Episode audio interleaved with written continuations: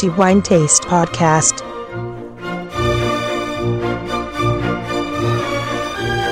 Benvenuti al nuovo episodio del podcast di The Wine Taste. Antonello Biancalana che fa gli auguri per un buon 2013 a tutti voi, visto che questo è poi il primo episodio per il nuovo anno.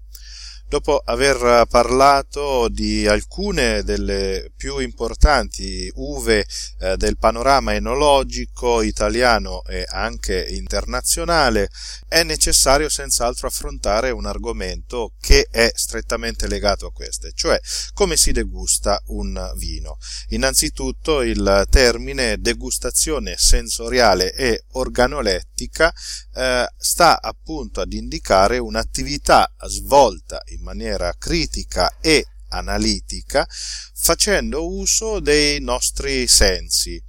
I sensi impegnati nella degustazione di un vino sono pressoché tutti, eh, anche curiosamente eh, quello che forse potrebbe non eh, sembrare avere una partecipazione diretta con la degustazione di un vino, cioè l'udito, in realtà partecipa in maniera attiva almeno nelle prime fasi della degustazione. Pertanto si può definire la degustazione sensoriale di, del vino come di una attività completa, coinvolgente, ma non solo come puro esercizio di eh, valutazione di uno stimolo sensoriale, ma soprattutto anche per una buona pratica tale da consentire di poter riconoscere un vino buono da uno meno buono. Va detto che eh, la degustazione sensoriale è eh, un'attività eh, che non dovrebbe essere appunto eh, dedicata e impiegata esclusivamente da degustatori professionisti, ma eh, dovrebbe essere un'attività svolta anche dai consumatori, tra virgolette, semplici appassionati, poiché è grazie a questa consapevolezza che si matura senza ombra di dubbio con la pratica e qui non c'è nessuna scorciatoia da questo punto di vista poiché si diventa bravi degustatori esclusivamente degustando vino.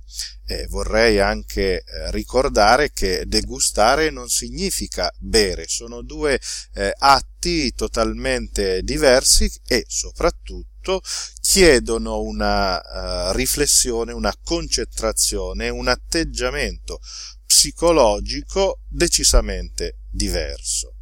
A cosa serve, oltre a questo, la degustazione sensoriale? Innanzitutto per uh, identificare quelli che potrebbero essere i fattori uh, tali che potrebbero pregiudicare la bontà di un vino, pertanto i difetti e anche in questo caso saper riconoscere i difetti è possibile esclusivamente dopo averli conosciuti la prima volta, quindi eh, non si può parlare, per esempio, eh, di un difetto di spunto eh, se non si conosce, per esempio, il profumo e anche il sapore dell'aceto, poiché il cosiddetto spunto altro non è che l'inizio dell'attività di eh, batteri acetici e che pertanto provocano questo tipo di difetto. Vorrei anche premettere che questi dieci minuti che passeremo in compagnia raccontando un po' della degustazione sensoriale non hanno nessuna pretesa di completezza, ma è appunto una semplice introduzione.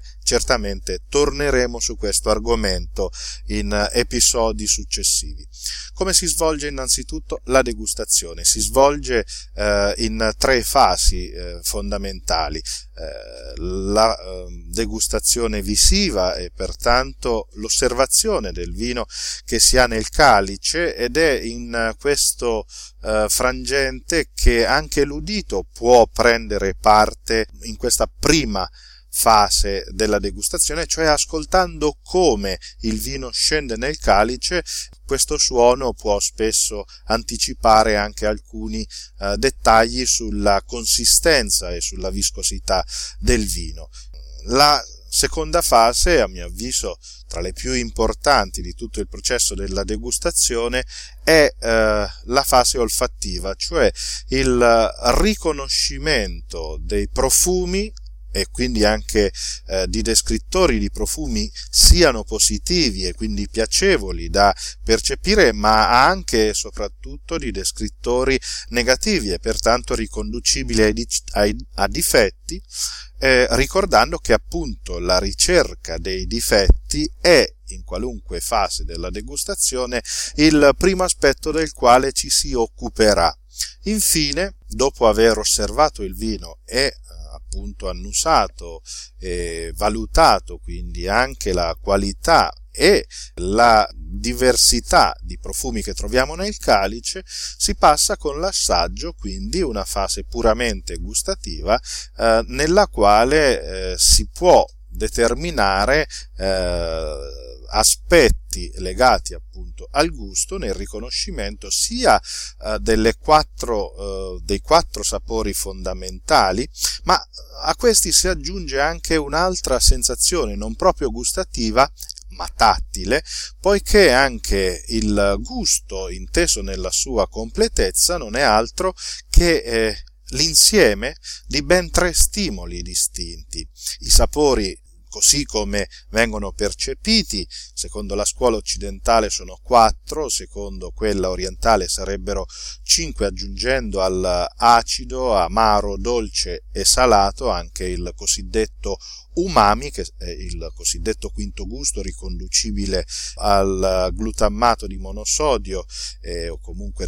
che possiamo ritrovare anche in tanti alimenti della nostra eh, cucina, oltre a questo anche il tatto, quindi la consistenza, il volume eh, di un alimento eh, che ci consente di fatto di poter determinare se quello che abbiamo in quel momento in bocca è un, un, un alimento solido oppure liquido oppure eh, una via di mezzo, quindi anche la uh, viscosità, la morbidezza di un alimento. Oltre a questo, appunto al gusto e al tatto si unisce eh,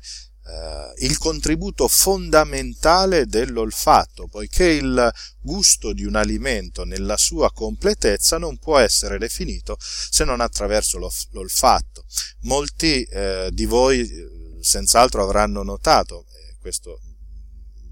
è anche un modo di dire, che quando si è raffreddati e quindi si ha il cosiddetto naso chiuso, si è nell'impossibilità di poter percepire il gusto nella sua interezza. A titolo di esempio si può fare un banale esperimento bendati, e quindi senza l'apporto visivo, che comunque è molto eh, utile per determinare il tipo di alimento di bevanda che si sta per assumere e eh, bendati con il naso rigorosamente tappato provate a eh, bere un succo di arancia e eh, un succo di ananas per esempio è molto probabile che non riuscirete a riconoscere, togliendo questi due supporti, quindi vista e olfatto, a riconoscere quale dei due è arancia e quale invece ananas. Eh, il processo della degustazione si conclude generalmente con eh, un'ultima fase che è quella di considerare i tre aspetti, tre, eh, le tre fasi che eh, precedono, quindi vista, olfatto e gusto, e determinare l'armonia, quindi come eh, queste tre eh, fasi si legano l'uno all'altra. Per esempio, eh, se troviamo eh, al naso determinati profumi riconducibili, di questo parleremo più avanti, magari di come, eh, di come si eh, affronta la degustazione olfattiva di un vino, l'analisi olfattiva di un vino, se magari al naso troviamo forte ed evidente, ad esempio, il profumo di un frutto, ciliegia per esempio, o mela, e questo profumo non corrisponde poi ad un gusto che ritroviamo in bocca, generalmente si dice che il vino non è corrispondente e pertanto l'esame olfattivo trova una logica conseguenza anche in quello che si assaggia. Come ho detto, questa puntata, questo episodio non ha nessuna pretesa di completezza, ma è solo una, una breve, brevissima introduzione. Dieci minuti sono decisamente pochi per raccontare il fascino della degustazione sensoriale, ma torneremo più avanti anche affrontando i singoli aspetti della degustazione così da capire in maniera più opportuna e in maniera più approfondita l'importanza di questa pratica. Vorrei comunque concludere dicendo che la pratica della degustazione sensoriale è quello che fa un degustatore attento e consapevole da uno che distrattamente beve e che sostanzialmente può anche essere eh, truffato o comunque in maniera piuttosto semplice poiché riconoscendo la qualità in un vino diventa anche più semplice riconoscere la sua assenza in un vino. Pertanto questo aspetto è decisamente importante e non va trascurato, nessun appassionato di vino dovrebbe trascurare questo importante aspetto, tenendo conto, infine, che se è vero che l'uomo è ciò che mangia, come ci viene ricordato spesso e questo corrisponde senza ombra di dubbio a verità soprattutto un, da un punto di vista salutare, questo lo si fa anche ponendo scrupolosa attenzione alla qualità di ciò che si mangia o si beve e questo lo si realizza senza ombra di dubbio attraverso un'analisi attenta, critica e consapevole eh, di un cibo oppure di un vino. Bene, mi fermo qui eh, dando l'appuntamento al prossimo episodio del podcast di The Wine Taste, affronteremo anche altri argomenti, ma di certo torneremo in, in questo argomento importantissimo della degustazione sensoriale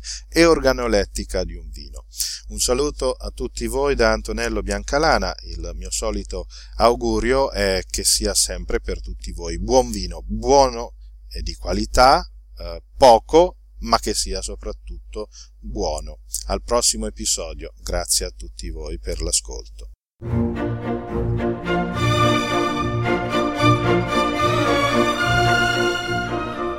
The Wine Taste Podcast